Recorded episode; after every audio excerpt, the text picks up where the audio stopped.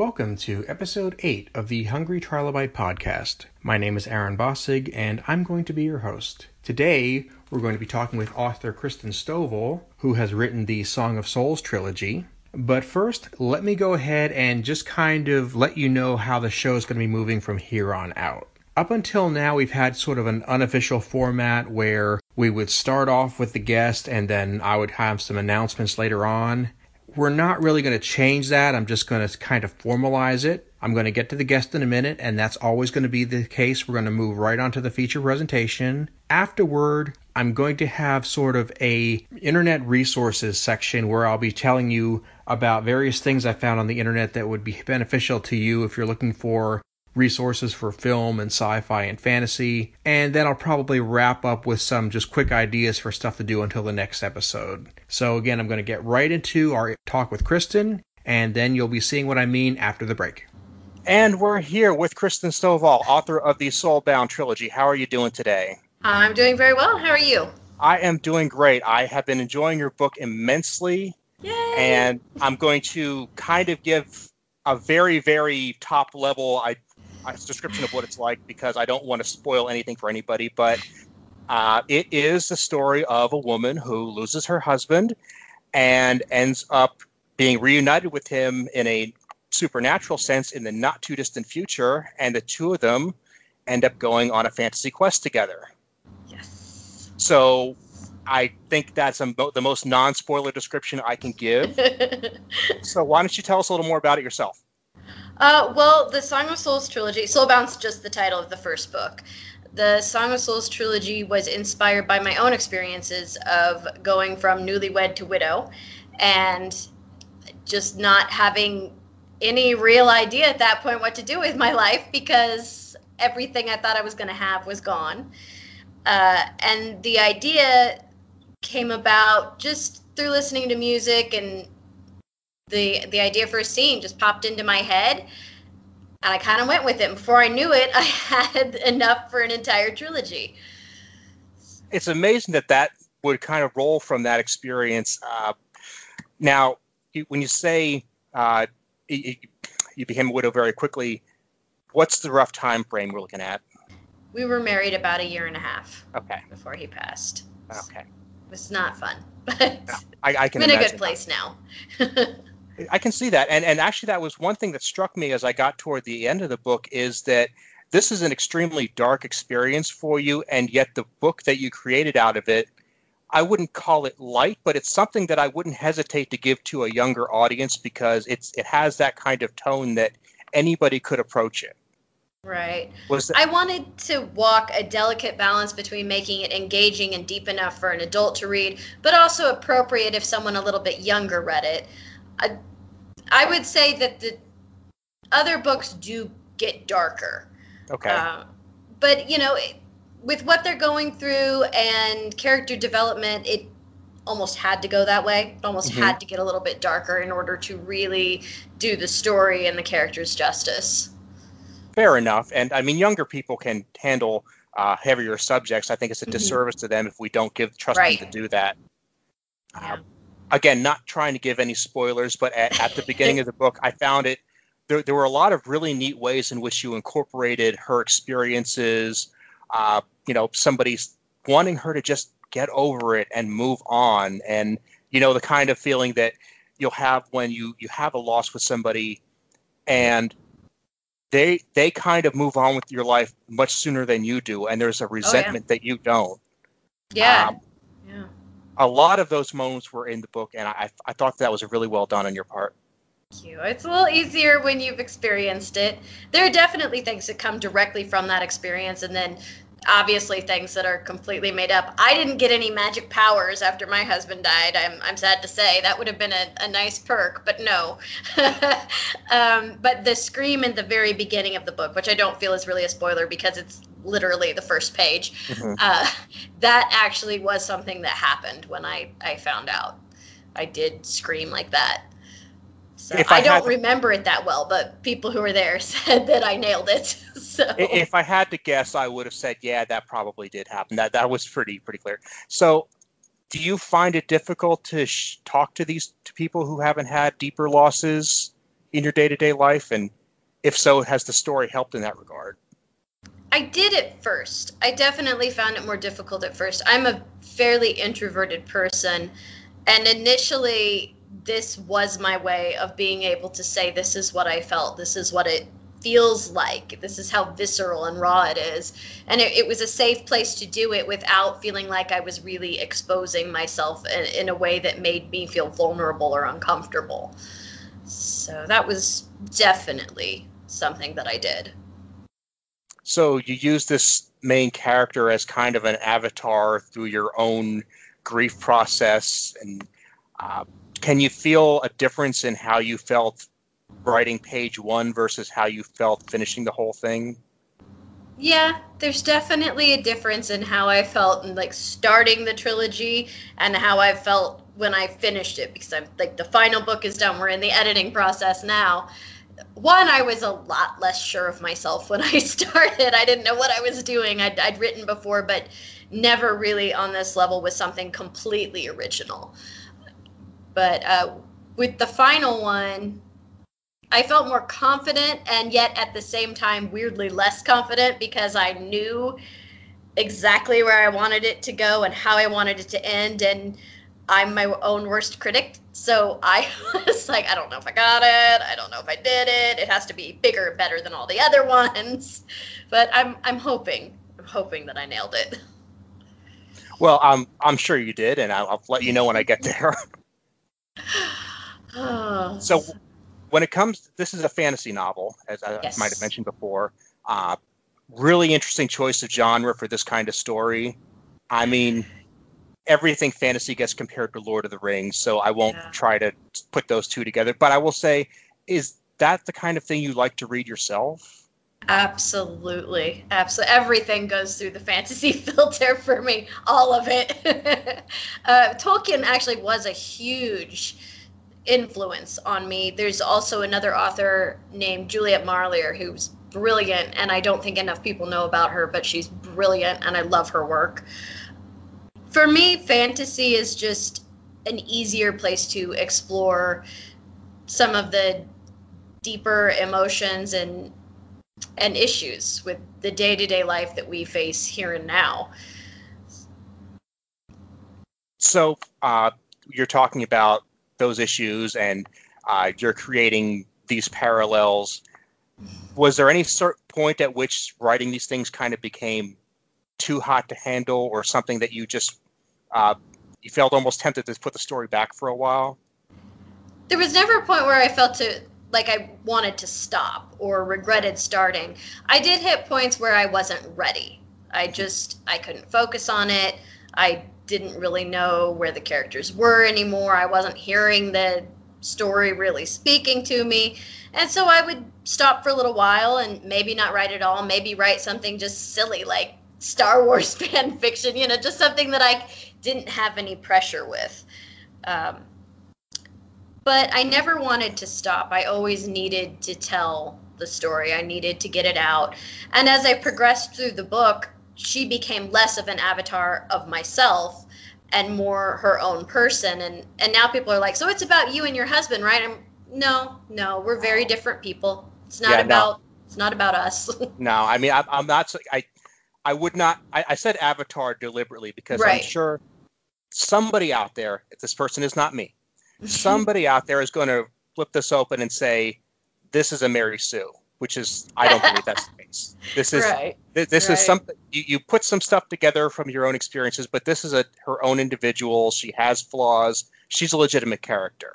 Thank but you. Avatar is just something something that you got together roughly of your own experiences. And right.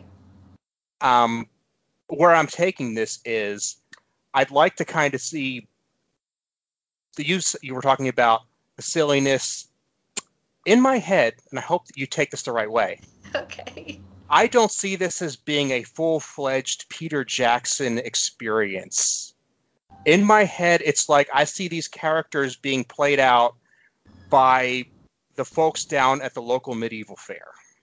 and and the, the bit players there, and that's that's not. It's just that's the kind of tone you have, and I think it just works in the theater of the mind. Is so funny because I'm a Rennie. excellent, excellent. I love Ren fairs.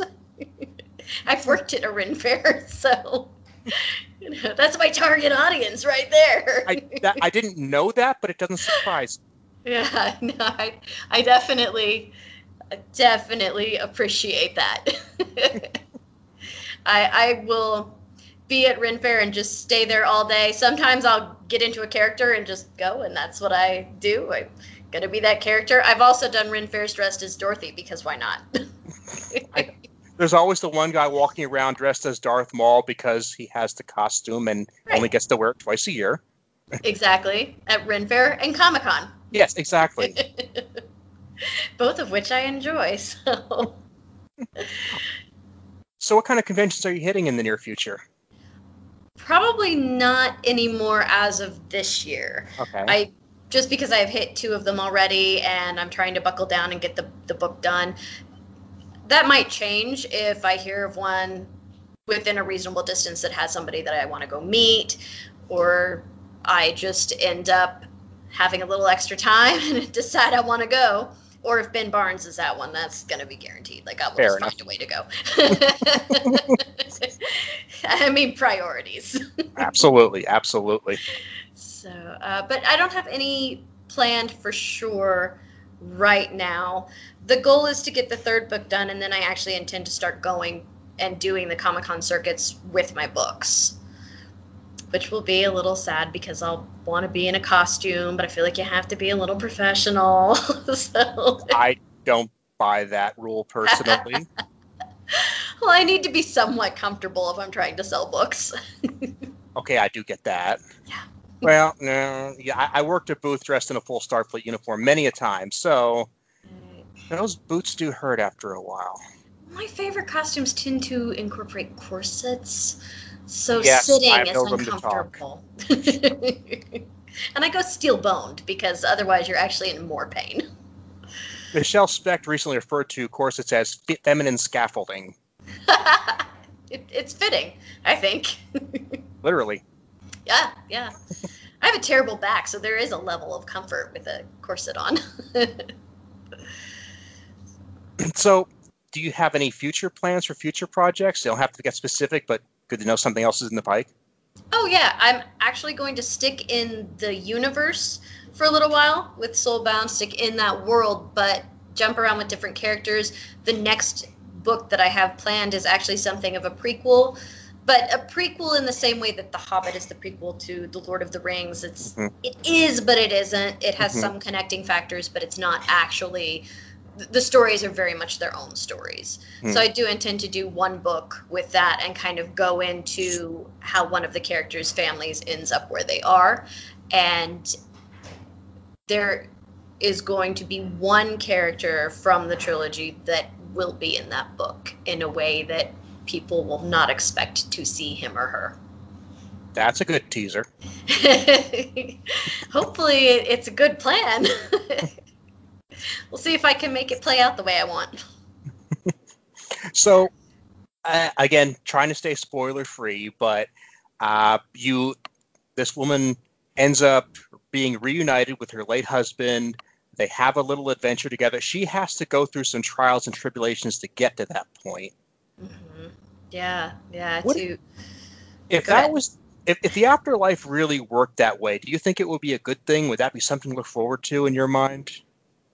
Oh, that's a good question. I'm not letting you be bored here. Right. I think it could be good or bad. I think it mm-hmm. would be easy for people to misuse it, mm-hmm. to use it as an excuse to not move forward and live their life.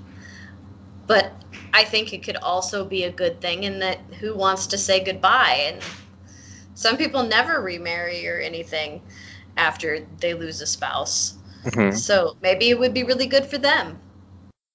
I don't know. I think it's one of those things where you can't make that judgment call because it would be different for each individual. Fair enough. Fair I'm just enough. like I'm going to skate around a definitive answer here. oh, and that's fine. I mean, you can skate all you want uh, would be interesting because you know if if if you knew that somebody had a mate out there who might be talking to them, you can say, you know, I actually do know who killed me, or by right. the way, I, le- I, I left a couple of books for you in, in the suitcase underneath the staircase, so you know you may want to look at that and. Right, there could be some perks to it. There, there would be some communication, and and a, Yeah. even if you had to go through proxies. Right. Yeah, which is a thing in the book. Not everybody can see No. the the soulmates. I should have mentioned that. That's why I was because every soulmate can only talk to their other soulmate, and Or at least anyone else who's soulbound. right. And if you're a magic user, that's Hmm. another one. Magic users can see the souls that are still there, and uh, other soulbound can. But I mean, soulbound become magic users, so it all sort of ties in together. That was a tough one to logic out, but I think I got it. it's all these details you don't realize Oh. you have to worry about. Yeah, once you start getting in the realm of things that don't actually happen in, in the world we see, it's like, okay, well, now you have to work out the logic because when you just make it up as you go along, people figure that out in a hurry. All right. Even if it's a fantasy element, it has to have a logical base. It has to make Mhm. sense. There has to be a level of believability to it. Otherwise, How- you fail. How many nights and how many glasses of wine did this take? That book or the whole trilogy? At least go for the book. oh, well, for the first one, I was definitely known to pull all nighters on a fairly frequent basis. I try not to drink when I'm writing, but sometimes after a really difficult scene, there there must be wine after. there is more wine at the end of the trilogy. There's one chapter in particular that I'm always like every time I go through it, I'm like, okay, I need wine. you know, tears streaming down, and I need wine. but as I love my characters in my books, I could be crying just because it's over, or because I did a terrible thing. There's no way of knowing. No, I, I suppose not. I do enjoy doing terrible things to my characters. Oh, okay, I was about to ask if you're going to be a J.R.R. Tolkien and protect them all, or if you're going to be a George R.R. Martin and just knock them off one by one. I like to think I kind of walk a balance of both a little bit. My editor did once call me female George R. R. Martin because I wanted to do mean things, and she's like, "Just stop! Just leave this poor character alone." I'm like, "But I like being mean to this one." There, there is no growth without pain. Exactly. It's not a fun adventure if they don't have to suffer a little. so I I can't really say which one I'm going to be without giving something away, you know, for the end of the trilogy. I have to be really careful with that one. And I really have to monitor myself with spoilers because I'm so excited about it. I want to tell everyone the ideas. Mhm, mhm. and I have to remember they want to read them. I can't just tell them. and you might change your mind, and that would just be then it would be wrong. Well, at this point, it's all pretty locked in. We're Ah. we're just going through the final details, cleaning it up, and and my editor's telling me when I've made a stupid choice and how to fix it. And I love editors who will tell you when you're being stupid. So that's a good editor if they'll tell you if you're being stupid. you know. One of the best criticisms I ever got was somebody just saying, "Stop it! You're a better writer than this," which was basically yes, saying I was stupid, but that I didn't have Yeah. to be stupid. It was a choice to be stupid. Right. Yeah, I, do think I've heard something similar to that from from her. or this is making no sense. Why is your character doing this? You just did this to put the action in, and I'm like, man. Got me. I didn't want to think about it too much. I should have known you would have.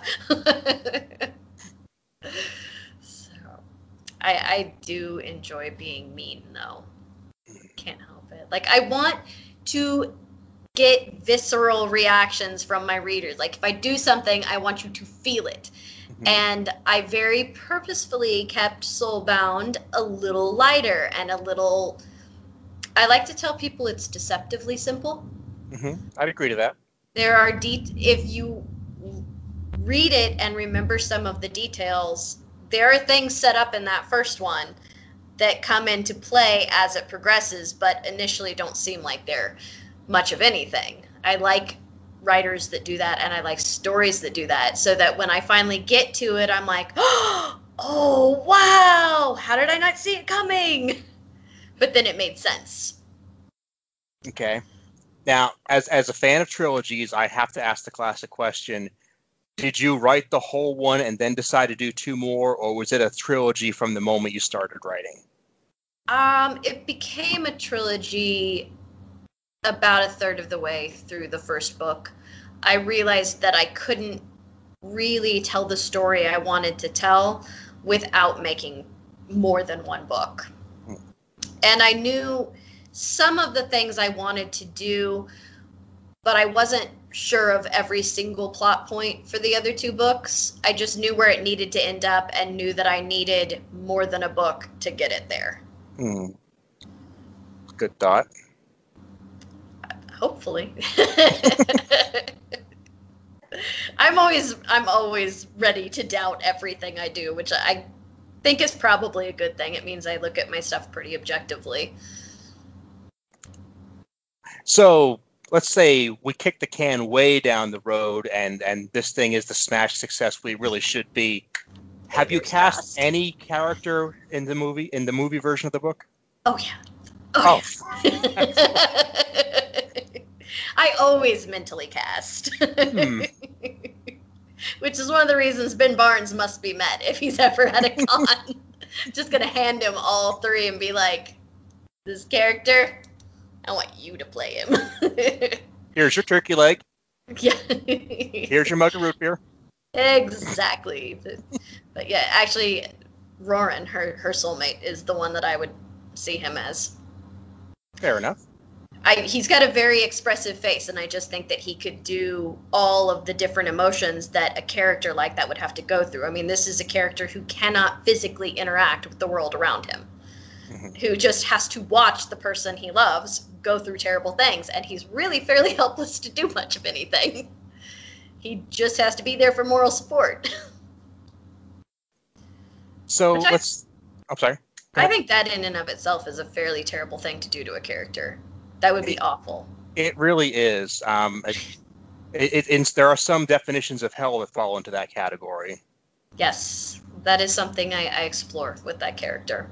And now I feel bad that I haven't quite gotten that far yet, but I will be getting there. I think that comes into play a little bit more in the other books. He, I, I, I am willing to say that in the second book, he does become a, a point of view character. He's not in the first, and that was a very deliberate choice. I needed their story to be told from her perspective. And another choice that I made was that you never actually see their life together when he's alive. You only see it through memories. You only see it through flashbacks. So perspective becomes really key there. Mm-hmm. Mm. Yeah, you you never see their life together. You never see them living together. And it was important because the story is not about who she was before. It's about who she becomes because of or in spite of, or both. Mm-hmm. It's it's also really encouraging for somebody if you know if you if you lose somebody and this gives you a way of you usually whether you believe they're still out there or not, but you often present the illusion that they are there. It's crucial to you, right? And that that becomes a relationship you have with that person. Yeah, and Absolutely. and that's something that is very hard to communicate. I think you did a, a pretty good job. Thank you. Well, they say write what you know, and sadly, I experienced it, so I wrote it. okay, I have a book about watching Knight Rider and watching nachos coming out. So, well done, well done. uh, excellent, excellent. But in all seriousness, so uh, do you have an internet presence out there? People can keep tabs on your upcoming works. I do. I have a website, KristenStovallBooks.com. Uh, you can find me on Facebook. I, if you want to find me for books, it's better to find the Song of Souls trilogy page on Facebook. I'm a little more iffy about friend requests because I have a tendency to get weird ones, and then all of a sudden, guys are messaging me, and I don't know who they are, and it makes me uncomfortable. and then I'm also on Twitter and Instagram. So you can find me on any of those. Those are good those are good places to find me. Excellent. Well, I do want to thank you so much for doing this. Um, is there anything else on your mind that you'd like to talk about while we're here? Uh, well, the second book is currently on sale for 99 cents. If you have a Kindle, you can get that for 99 cents. It's usually 2.99. The third book is coming out on August 15th, so the entire trilogy will be done. This is the time to get started. you won't have to wait that long. That's a fantastic deal, and I can vouch for it being all. I mean, I, I would easily pay if, if it was a print copy ten dollars, twelve dollars. That's about the going rate for these things. Ninety nine cents is an absolute steal. I highly encourage you to do that. Right. Yay! Thank you. sure. Okay, and I'm, so I'm glad you're enjoying it. Oh, I'm, I'm, i do appreciate it. And how about um, I'm going to let you go. All right. But I would be glad to have you back anytime because it's your pleasure to talk to. Uh, you're very talented, and you. I do expect to see more from you in the future. Thank you. Well, I look forward to our future interviews.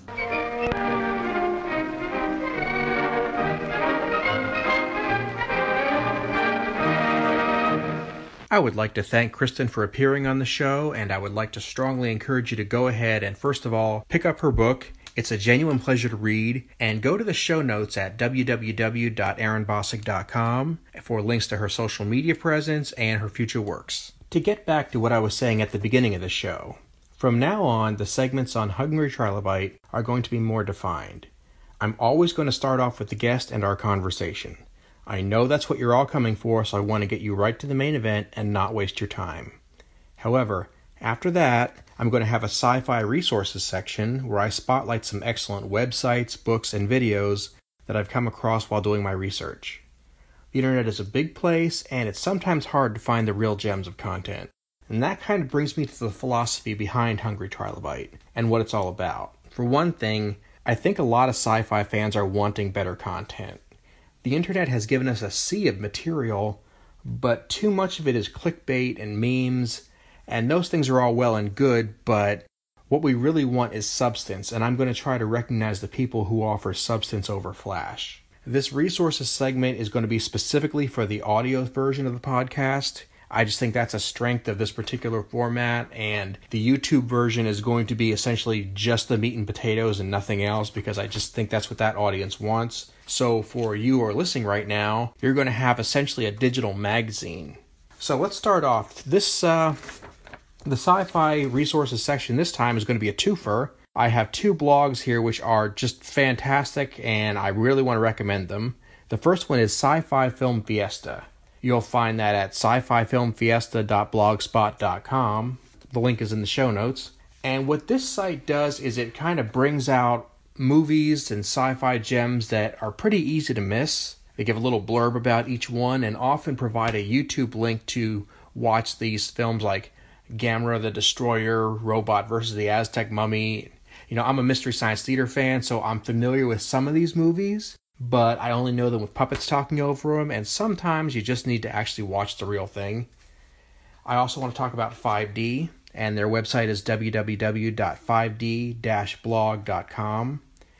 And this is a really, really in depth website where they spend a lot of time talking about what sci fi means. They spend a lot of time talking about movies and sci fi events. And they really get into the nitty gritty of how good was this movie? Where did the story come from? Uh, is this movie going to be a flash in the pan or is it going to be a lasting treasure? You're going to find the first thing you'll notice is the articles are extremely long by internet standards. So they're actually going to give you a decent amount of analysis on each event. I've talked to the people who run it. They're really, really bright, and they have a podcast too, so it's a twofer. And lastly, before I let you go, I'm probably going to end each episode with a request on something you could do to help the podcast. And today, my idea is use the share feature on your phone. Most people are probably listening to Hungry Trilobite on their mobile device. And whether you're using Stitcher or Apple Podcasts or even a web browser, most of those programs have a little share button. It's a square with an arrow pointing up. You tap that, you bring up the podcast, and then you make an email to your best friend. Somebody you know would appreciate the podcast, send them an email saying, hey, I like this show. Why don't you give it a listen? Honestly, I would really, really appreciate that. So thanks so much, and we'll talk to you soon.